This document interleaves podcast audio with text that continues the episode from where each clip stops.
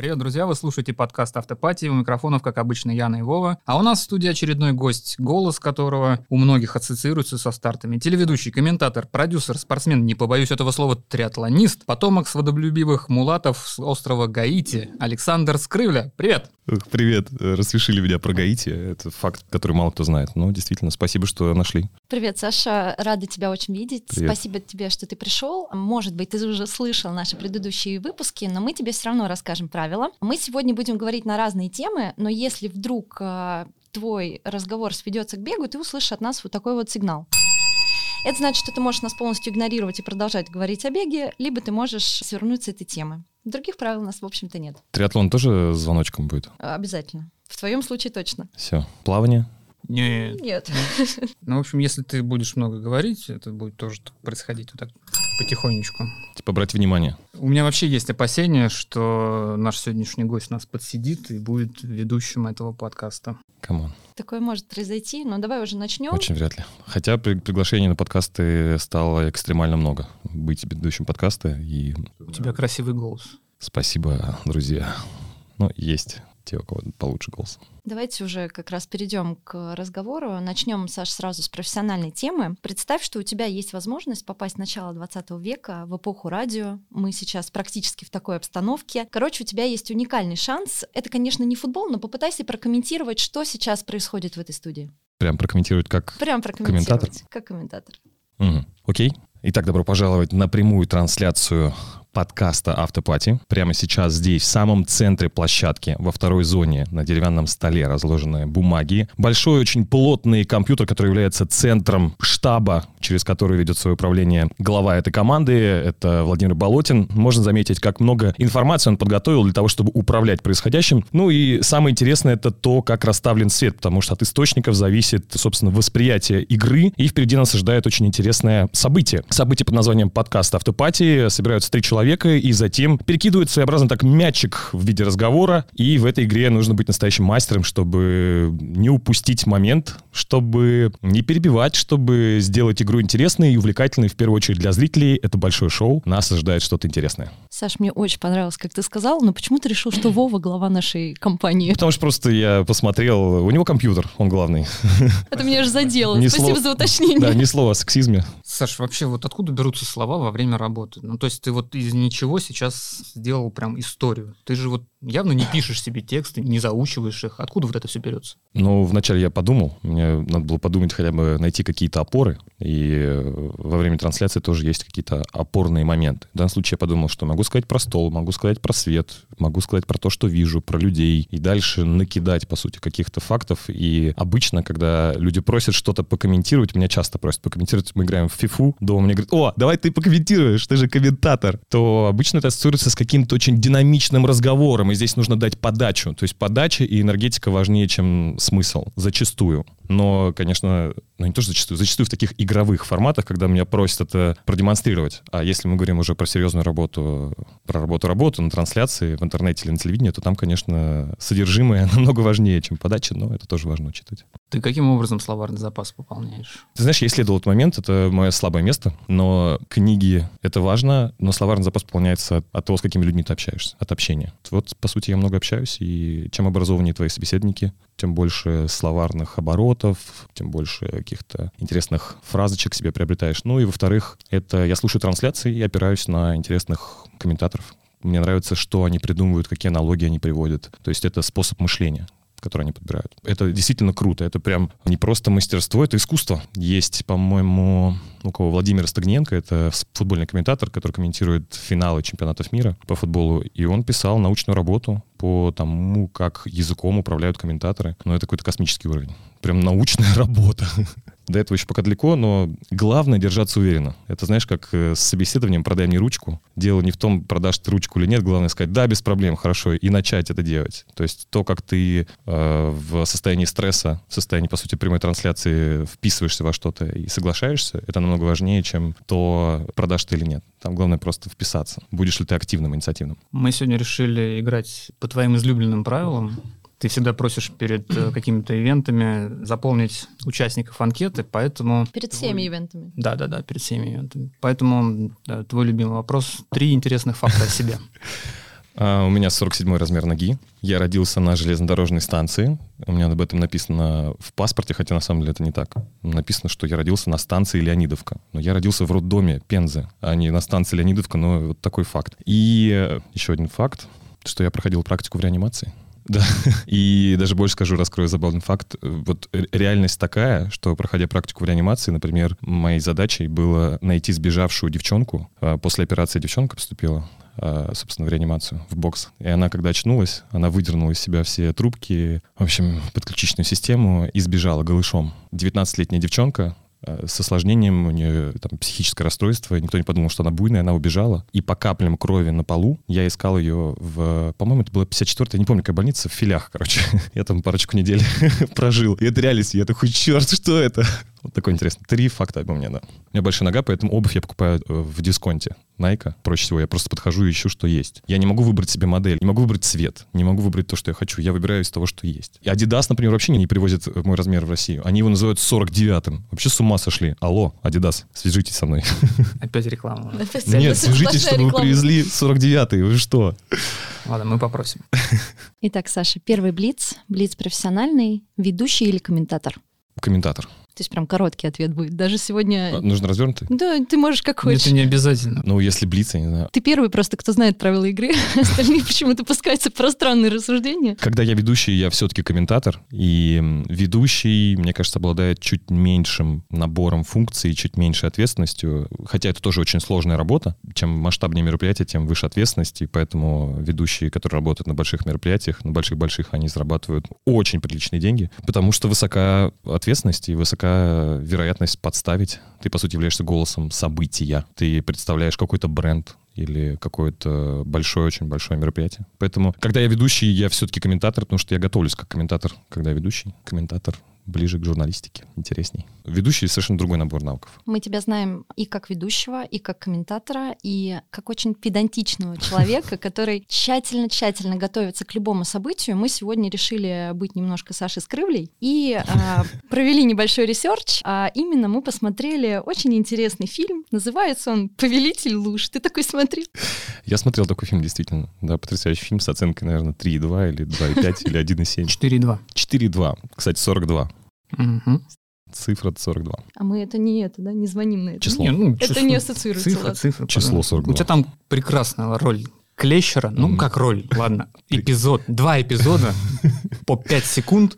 Ну, это прям очень выразительно. Спасибо, я, я много работал, чтобы дойти до этого. Вообще, как вот, э, расскажи, как было сниматься с Юрием Гальцевым, с Сашей Головиным, который потом стал прям самым главным кадетом нашей страны? Вы сейчас вообще общаетесь с ним? Нет, не общаемся.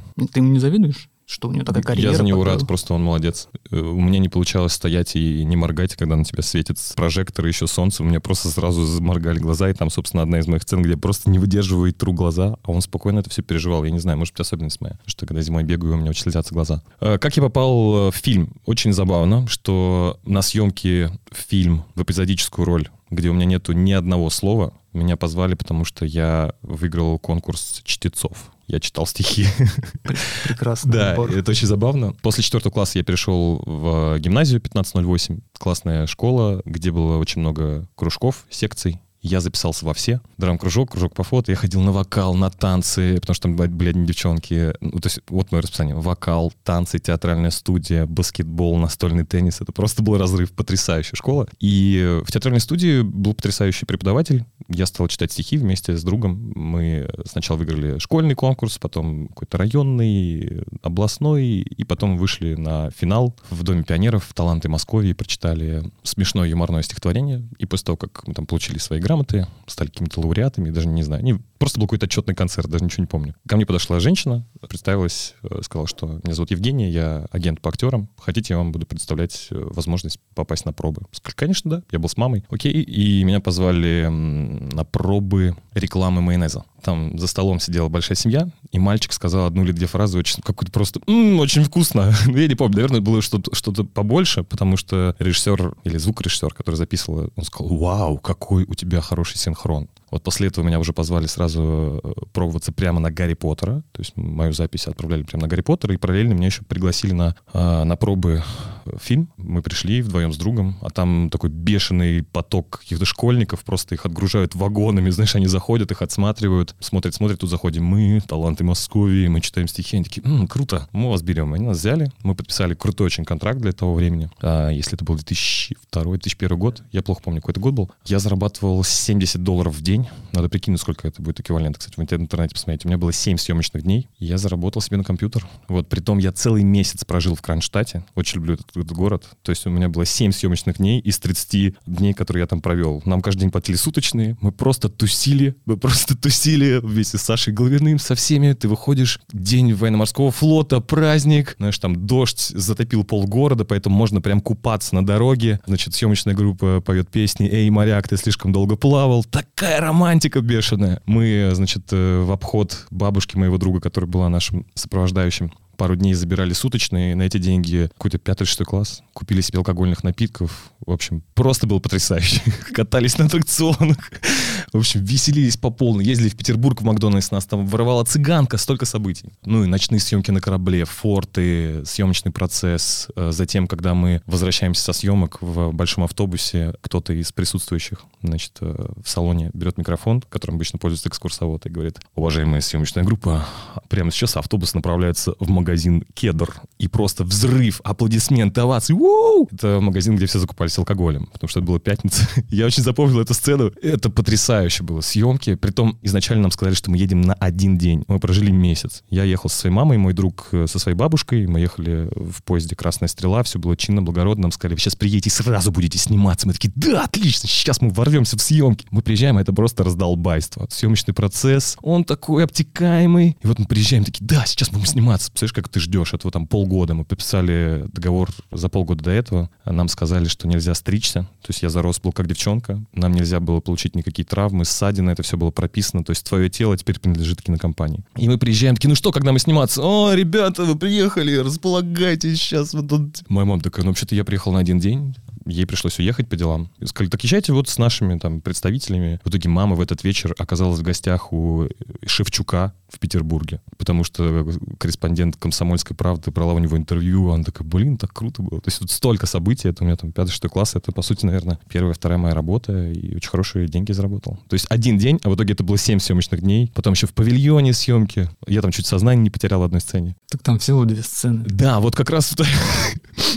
На самом деле нет, ты не везде меня видел, я это... Не, ну может ты где-то там в маске ходил еще? Ну, там по-разному иногда, ты, может быть, не так внимательно. Ну, не две, но я могу назвать. Одна сцена, где мы появляемся, вот там, где я чуть не сознание не потерял, то, что нам пустили дым, было очень жарко, душно, мы были под костюмами какими-то сумасшедшими. Это первая сцена, вот сцена появления на корабле. Потом сцена на песчаных барханах, где я перетираю свои глаза, потому что не могу уже, меня слепит, из меня переснимали этот кадр, ну, или эту сцену раз пять. Господи, ты можешь, я, я не могу, просто уже, мне все уже болит. Потом э, со Скафандрычем мы еще были там около форта, потом съемки в павильоне еще, где мы э, там делаем операцию Насти. И еще одна, ну, наверное, да, да, сцен 5 там где-то так было. Вот, да, маленького звездюка ты не заметил. Да, вот такие вот приключения у меня были. Зато сейчас уже гораздо больше людей знают о твоей великой роли. В первую очередь тебя, конечно, знают как актера дубляжа, и Да. ты уже упомянул Гарри Поттера, самый известный человек, который на русском языке говорит твоим голосом, это Драко Малфой. Но, может быть, есть другой персонаж, с кем ты себя сам ассоциируешь в Патриане? Да, честно говоря, я бы сказал даже ни с кем. Я не могу себя ассоциировать прям с Драко Малфой. Ну, я просто озвучил... Для меня вообще вселенная Гарри Поттера — это классная вселенная, которую я люблю. Очень люблю пересматривать фильмы, наверное, как и многие. Просто люблю. Могу пересмотреть и получить удовольствие. Очень мало фильмов, которые я пересматривал по несколько раз. Ну вот фильмы про Гарри Поттера — это одни, одни из них. Ну, То есть не было такой, блин, лучше бы я озвучивал Гарри. Нет, Или там еще кого-то. нет. Рона. Нет, Рона отлично озвучила женщина. Женщина, серьезно? Да, взрослая женщина.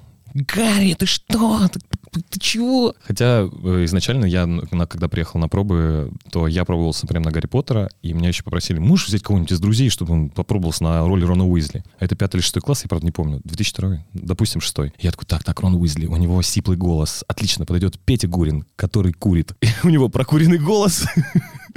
Вот, и он пробовался. На Рона Уизли получил ответ «Нет, возьмем женщину вместо тебя, Петя». Это, наверное, было вообще обидно. Ну, у нее хорошо, хорошо все получилось. Вот актриса. А если бы у тебя был выбор, ты бы сам в каком фильме снялся? Снялся. Да, именно как актер. Ну, кроме ремейка «Повелитель лжи». Ты хорошо было. Повелитель луж 20 лет спустя. Я бы, слушай, какую-нибудь драматическую роль сыграл где-нибудь в Петербурге. Что-нибудь происходит. В Петербурге в бандитском? Да нет, просто мне нравится Петербург и в романтика. Я всегда представлял о себе наверное, такое отступление в сторону, что когда я подрасту лет в 30, я буду выглядеть прям максимально убедительно, как взрослый человек. Куплю себе плащ, какую-нибудь шляпу и смогу разыгрывать людей, они будут верить мне. Я могу рассказывать им что угодно, они будут верить. Потому что массу своих приколов я совершал где-то лет в 20, и тогда я ну, выглядел малым. А в 30 лет уже там можно так, ребята, ребята, вот сюда нужно. Ну, в общем, как-то серьезно гнать. Поэтому вот я себе представил так, Петербург, такой какой-то образ. Мне нравится. Какую-нибудь драматическую роль, интересно, да, с переживаниями. Да. Ну ладно, у нас Блиц. Давайте. «Властелин колец» или «Сумерки»? «Властелин колец», конечно. Конечно. Я даже, не смотрел, я конечно. даже не смотрел «Сумерки» просто. А, ну он не смотрел «Сумерки». Все впереди, Саша. Вдруг бы ты хотел сыграть роль именно в этом фильме, но просто не знаешь об этом. Ну, судя по моему размеру ноги, я бы сага- отлично подошел бы на «Хоббита». 47 размер, это прям как у Элайджа Вуда. «Вервульф» в Санкт-Петербурге. Хотя, подожди, я подошел бы на роль Сэма, потому что он, он же сделал Iron Man. Сэм финишировал на Гавайях. Но это нужно было вставить. Серьезно? Да, у него Актер большой- э, Да, фильма да, да, «Властелин да. колец». П- Посмотрите, ну, собственно, напарник Фрода. И он тоже, только он тоже такой пухлый, как я сейчас. Ну, в общем, мы поняли, что ты очень эрудирован. Все и так знают, что ты очень эрудирован. У тебя очень много проектов в интернете, там YouTube, Инстаграмы, Телеграммы. Телеграм вообще просто... А если вот тебя лишить возможности быть в интернете, и вообще ты вот сколько можешь прожить без мобильного телефона, без связи вообще? Ну, если мне не нужно работать, просто сколько я смогу прожить. Я не пробовал. Думаю, что зависимость довольно сильная. Но, ты знаешь, у меня психика довольно подвижная, такая пластичная. Я с огромным удовольствием провожу время где-нибудь на Фуэртовентуре, где-нибудь закрывшись дома, без какого-либо интернета. Могу просто смотреть на воду, могу просто гулять с огромным удовольствием. Поспать на лавочке для меня это нормально. Где-нибудь в ботаническом саду. Был такой опыт, прям днем. Ну, если я буду знать, что с моими близкими все в порядке, что они в безопасности, по сути, наверное, для этого мне нужен будет телефон только если мне не нужно пользоваться интернетом для каких-то развлекательных рабочих целей. Именно в таком порядке я поставил а, функции, которые можно, можно использовать, да. То довольно долго, может быть, пару недель с удовольствием провел бы с книжечкой, с бумажечкой и, и ручкой. С огромным удовольствием. Где-нибудь на острове, на пляже, на пляже Кафета. У меня на заставке на телефоне. На этот пляж очень сложно добраться. Я там еще ни разу не был, но я был на Фуэртовентуре много Ты раз. можешь описать э, то, что ты видишь, чтобы Ох, наши слушатели представили себе эту картину. Это пляж на острове Фуэртовентура, это Канарские острова. Название острова переводится как «Сильный ветер». Многие, кто был там, да, вот занес палец, рассказывали, что сильный ветер иногда не позволяет выйти из дома. Переводите на спортивный язык. В общем, если ты не можешь выйти из дома, то ты остаешься дома. Может быть, у тебя есть с собой что-то. Ладно, это я шутил про то, что если, если ты выезжаешь из дома и понимаешь, что ветер не позволяет тебе ехать на велосипеде, ты просто остаешься дома, ты не можешь делать тренировку. А, И на этом острове есть э, огромное количество потрясающих пляжей, и один из них — это Ла Кафета, если я правильно, или как по-испански будет, даже не знаю. Ля Кафета, короче. Туда добираться сложно, на каком-то шестиколесном УАЗике. Это такая маршрутка, он ходит раз в день с утра, отвозит тебя, если ты не на своей машине. На своей машине сложно добраться, там такая грунтовая дорога. Это пустынный пляж, который растянулся на несколько километров. Очень высокие обрывы, я даже не знаю, как сказать. Ну, в общем, виды потрясающие, марсианские. Собственно, на этом острове часто снимают какие-то фильмы, действия которых разворачиваются на другой планете. Очень люблю этот остров. Был там парочку раз и планирую снова поехать в этом году. Вообще острова — это... Вот третий факт, я, наверное, я там дол- так долго думал, когда ты меня спросил три факта о себе. Ну вот что я схожу с ума по островам. Просто схожу с ума. Я такой, я на острове, я прямо сейчас на острове. Я просто, мне хорошо то, что я на острове, отлично. Это остров. Я даже иногда думаю про то, что, подождите, но в принципе Евразия — это тоже остров, я на острове. Так, я хочу, вот там, Новая Зеландия, Австралия, очень хочу туда. Почему-то. Потому что там еще не был. Мы тебя сейчас э, вернем с островной отдыхающей темы к, к работе. Давай. Расскажи, а, по-твоему, все-таки ведущий мероприятий это не призвание или же призвание? Интересный вопрос. Призвание или быть ведущим мероприятий? Я, честно говоря, не разбирался в термине призвание, но как я чувствую, думаю, что да. Думаю, что в этой профессии очень много, в этой профессии, в этом деле даже не профессии. В этом деле есть очень много, много камней, много препятствий, много граблей, на которые ты можешь наступить, и поэтому выйти из игры, потому что, по сути, развитие идет через позор, через э, расстройство. Я где-то даже слышал такую фразу, что если ты продолжаешь заниматься своим делом, несмотря на, на позор, то это твое дело. И здесь, ну, это, это по сути спутник такого прогресса, спутник этого прогресса. Думаю, что призвание, да, нужно обладать определенной энергетикой, определенным складом ума, быть готовым жить в таком состоянии неопределенности риска, потому что зависишь от мероприятий, ну, как зависишь? Какое-то время там ты работаешь и не понимаешь, что будет дальше. Там, например, горизонт планирования у меня, по крайней мере, это там две недели. То есть сейчас я, например, сижу и не знаю, там, что будет в следующем месяце, через две, там, проходит неделя, и у меня просто все забито. То есть, ну, это такой определенный, определенная готовность, что ли, да. Наверное, призвание, скорее, да, чем нет. Но в то же время это все-таки работа. Сто процентов. Это работа. И вот э, работа должна оплачиваться. Сколько будет стоить пригласить Сашу Скрывлю на мероприятие, на гонку? На гонку. Ну, ты можешь как бы, ну, давай точную цифру или там примерный там Слушай, разброс.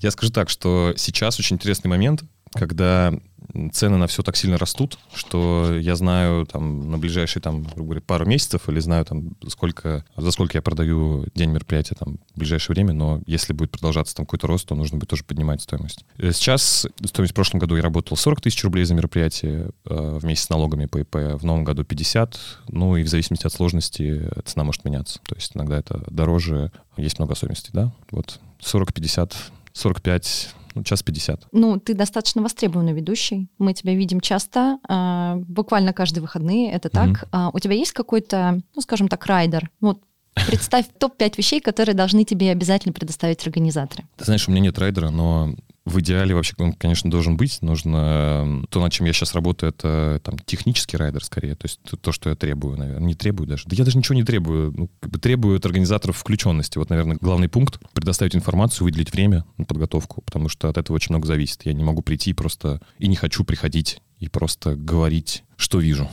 Хочется сделать мероприятие интересным. То есть вот я в своей работе вижу смысл и ради него работаю. Ради того, чтобы людям было классно. То есть вот второй пункт, если первый пункт — это время на общение с ведущим и включенность, то второй пункт — это желание сделать мероприятие для людей, а не для галочки. Не для того, чтобы освоить бюджет, а для того, чтобы сделать для людей. Конечно, бывают проекты, где все выходит не так, но это скорее исключение. Поэтому круто, когда все идут навстречу, когда ты можешь предлагать идеи, ну, я предлагаю идеи, и они реализуются, и все это для того, чтобы получили удовольствие участники и зрители. Наверное, да, основные два пункта. А все остальное пока что ну, если говорить там про технические какие-то требования, там микрофон такой частоты, 8 бутылок воды, значит, там туалет. Вот мне понравилось, Саша Капустин где-то недавно писал или рассказывал, по-моему, на конференции EventConf, то, что туалет должен быть около сцены. Это важный пункт, ну, я о нем не знал. Мы бегаем там куда-нибудь э, в обычный... Ну, э, на самом деле ведущие бегают в туалет, когда все участники убежали, и ты видишь, что туалеты свободные, очередей нет. Убежали. Бежали. Прости. Оу! Кольнуло сердечко. Ничего страшного.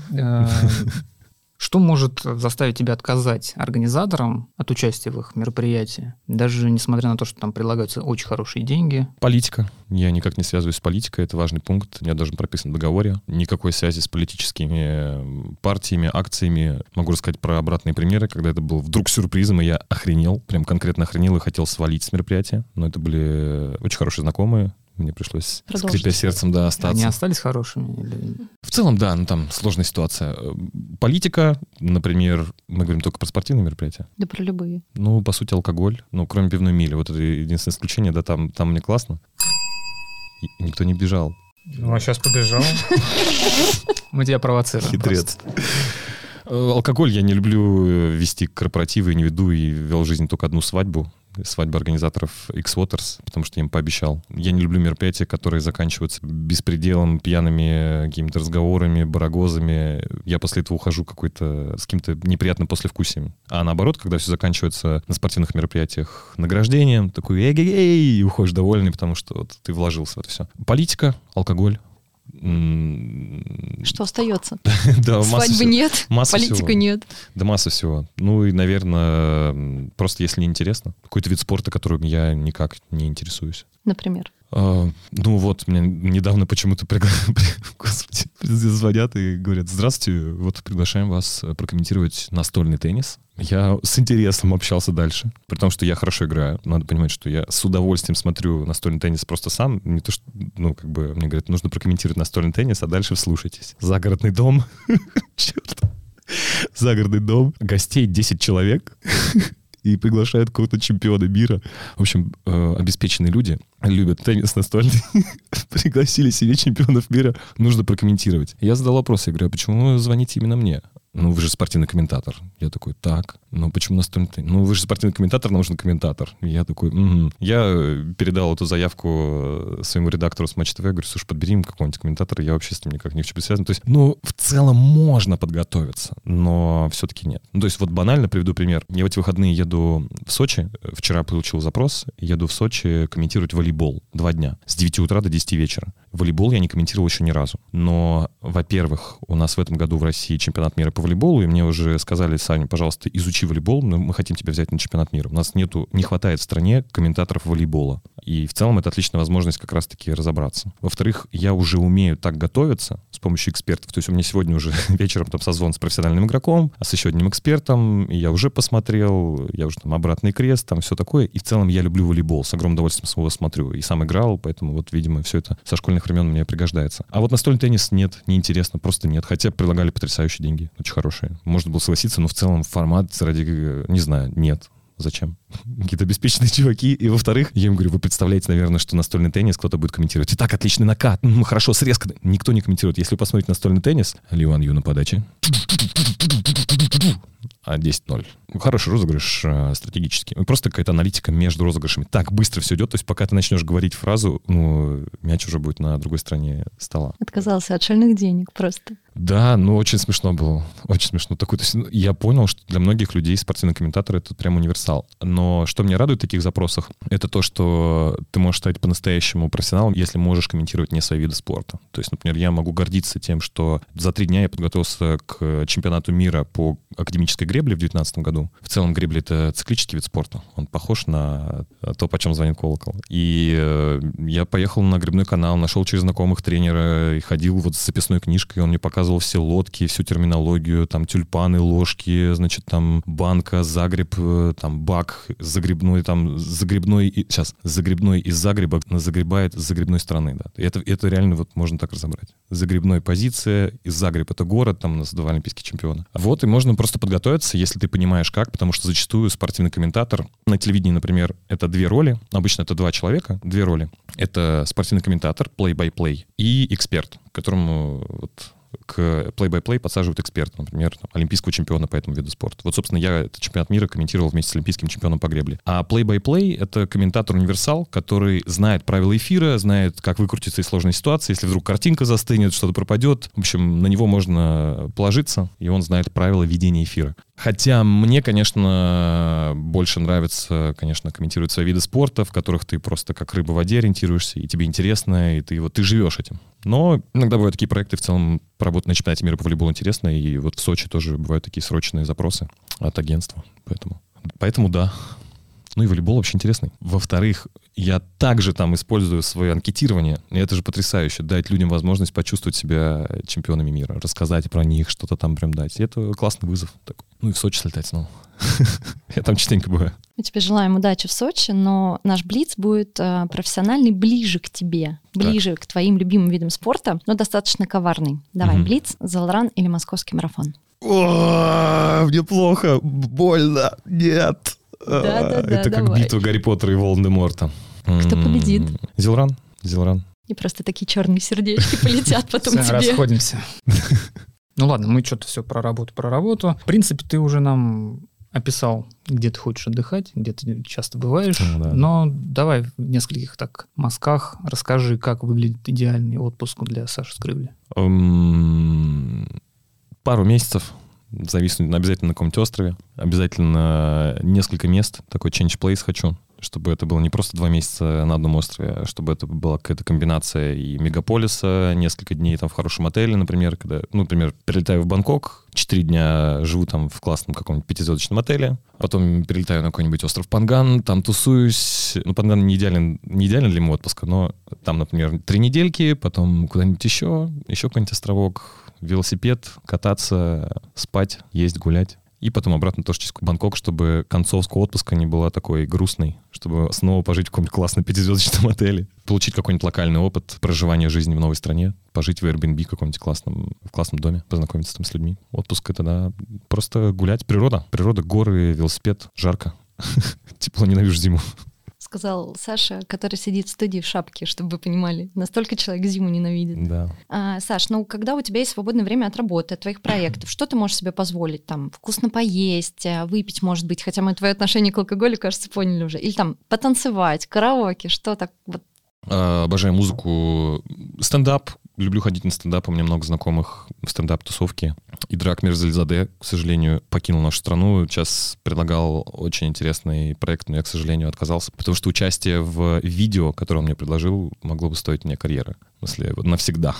Не хочу, чтобы про меня Владимир Соловьев рассказывал что-то. Но вот люблю стендап, люблю музыку. Сейчас ходил на концерт Элвана, например, классно попрыгал, покричал. Музыка. Путешествия. Я люблю путешествовать, обожаю. Несмотря на то, что это тоже часть работы, но на работе это телепортация, а вот в свои выходные я люблю путешествовать. То есть куда-нибудь поехать в какой-нибудь новый город, уехать за город, например, в Солодчу, да, под Рязанью. Потрясающее место, там заповедник есть, и э, место называется Лесной бункер. Прям дико рекомендую. Туда надо прям забуриться на недельку. Владелец лесного бункера, а это такой альпийский домик, сумасшедший альпийский домик в Солодче под Рязанью. От Солодчи, наверное, где-то час от самой Рязани. Огромный заповедник, там можно бег... Бе... Подожди, так я даже никогда не Мы уже договорил. поняли. Владелец больной фанат велоспорта. Больной. У него все с велосипедами.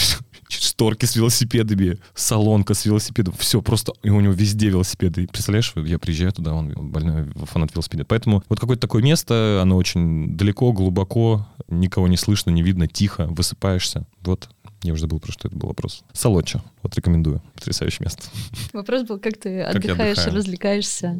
Да, люблю какие-нибудь тихие места, чтобы спаться за 5-6 часов. Про излишество, опять же таки, мы спросили. Произлишься. Алкоголь, э, слушай, я на самом деле спокойно очень отношусь к алкоголю, э, но я получаю удовольствие по-другому. Мне больше нравится проснуться и в какую-нибудь субботу или воскресенье отправиться на длинную прогулку. Может быть, Прогулка. может быть быстрым темпом, может быть медленным, непонятно. Как, как пойдет ходьба. Вот ходьба с полетом, с фазой полета обязательно. Мне больше нравится ощущение какой-то такой неги в теле после активного дня, чем после алкоголя, когда мне плохо спится или во рту каши. И, в общем, я, ну, я в целом не, не могу назвать себя любителем алкоголя, хотя, хотя очень люблю, кстати, один сумасшедший бар, просто я фанат этого бара. Мы его в прикол называем еще «Все по тысяче», но теперь это уже «Все по 1150», в общем, цены выросли. Это бар, в котором я работал в 17 лет официантом два дня. Один день в гардеробе поработал, один день официантом. И я тогда себе пообещал, что я обязательно буду сюда приходить как гость. Дорогой бар. э, Один из лучших баров мира, кстати говоря, он в Москве. Бар называется City Space Bar. На Павелецкой это Swiss отель Красные холмы. 34 этаж, стеклянная чаша, такая выпуклая. И ты ходишь 360 э, градусов обзор на всю Москву, прямо на берегу Москва-реки. И там очень вкусные коктейли, вот до безумия. Можно просто все пробовать, просто все. Но все по тысяче. Ну, как бы все по тысяче. И в этом плане алкоголь, он позволяет раскрыть много вкусов. Но алкоголь — это не часть моего отдыха. Хотя я обожаю сидр. В общем, я такой, могу выпить, но это не часть моей регулярной какой-то практики. Меня очень круто обманули в четвертом классе, это сработало. И поэтому я не пью алкоголь, а, не играю в азартные, в азартные игры и не стал вот каким-то таким человеком с вредными привычками. Меня просто круто обманули в школе. И я это понял несколько лет назад только. Вдруг понял, засмеялся и понял, что так всех обманули. Тебя напоили и обыграли в дурака? Да, да, ты прав. Так и было. А, Пришел психолог в школу, провел тест, и потом приглашал лично психолог каждого на разбор ответов. Он пригласил меня, сказал, смотри, вот здесь расшифровка, никому не рассказывай, никому. Твои родители тоже это увидят, узнают, я с ними поговорю, но никому в классе не говори, пожалуйста, это вот очень секретно. Она добилась подтверждения соблюдения этого правила. И она говорит, слушай, ну вот такой тест, оказывается, ты склонен к алкоголизму, к азартным играм, к курению, ты вообще вот просто, ну, вредные привычки, они к тебе липнут. И я такой, боже, нет, в четвертом классе впечатлительный очень ребенок я был. И мне сказали, что я вот такой. У меня сразу в голове вспыхнули картинки вот этих застолий, которые я ненавидел, когда дедушки, бабушки пьют водку, это все это некрасивые ковры. Я такой, боже, нет, нет, я не буду. Я ни разу в жизни не играл в игровые автоматы, мне это вообще никак не влечет, хотя уверен, что сесть на эту иглу очень легко. Поэтому, а, вот, и как я понял, что всех обманули. Я вообще очень сильно в это поверил, в эту идею. Хотя, конечно, я, как и многие, напивался в подростковом возрасте. Но я понял, что вот эти результаты, они были для всех одинаковыми. Каждому сказали, ты склонен, но никому не рассказывай. И я такой, боже, никому, никому, никому, боже, я какой-то испорченный. Но сработал. Ну тогда у нас разнузданный блиц. Красное или белое? Ох, вообще даже не знаю. Да красное, наверное. Цвет просто, я даже вообще не разбираюсь в вине. Вот вино, кстати, нет вообще. Вино, вино я люблю сладкое. Какие-нибудь асти там. Но, но нет, я вот как-то невинный чувак. Вот сидр, да. Еще и вкусно. М-м-м. Только не протуши какой-нибудь. Только потом меня вшибает вместо с одного стакана, все, я уже просто, я плыву. Так редко пью алкоголь. Какой-то у нас был очень странный вопрос э, на финал оставлен. Но, тем не менее, это был финальный вопрос, Саш. О, угу. Да, очень быстро все закончилось. А, спасибо тебе, что ты согласился поучаствовать в нашем шоу. Расскажи, пожалуйста, какой подарок ты приготовил человеку, который тебя угадал? У меня подарок со смыслом, подарок прям про меня. Я большой, подарок большой, подарок увесистый, подарок очень энергоемкий. Да, я такой, я биг гай. То есть я высокий, крепкий, мускулистый. 47 размер обуви, мы это помним. Да. Во-вторых, я чокнутый. Мое, мое чувство юмора, оно отличается от многих, и поэтому подарок будет вот таким. Это будет э, целая коробка... Это какая-то коробка. Это коробка Nuts шоколадок, и нац переводится как чокнутый, дикий. Это такое. 24 штуки. 24 наца, да. Это а, просто что, углеводная бомба, Саш. Да, я решил распрощаться с этим сахарными дружками. Ну вот, кому-то достанется приятный очень подарок. Круто. Все, спасибо большое, что позвали. Спасибо тебе огромное. За предыдущие выпуски наши слушатели, наверное, привыкли к тому, что мы устраиваем конкурс, чтобы можно было угадать следующего гостя. Но не в этот раз. Следующий выпуск у нас будет новогодний, и он будет не совсем обычным. Так что на этом мы заканчиваем. А, мы снова благодарим студию Креопод за то, что они помогают нам в записи подкаста. Благодарим, но не прощаемся. До следующей автопати. Пока-пока. Всем пока. Да, вот это крутая штука.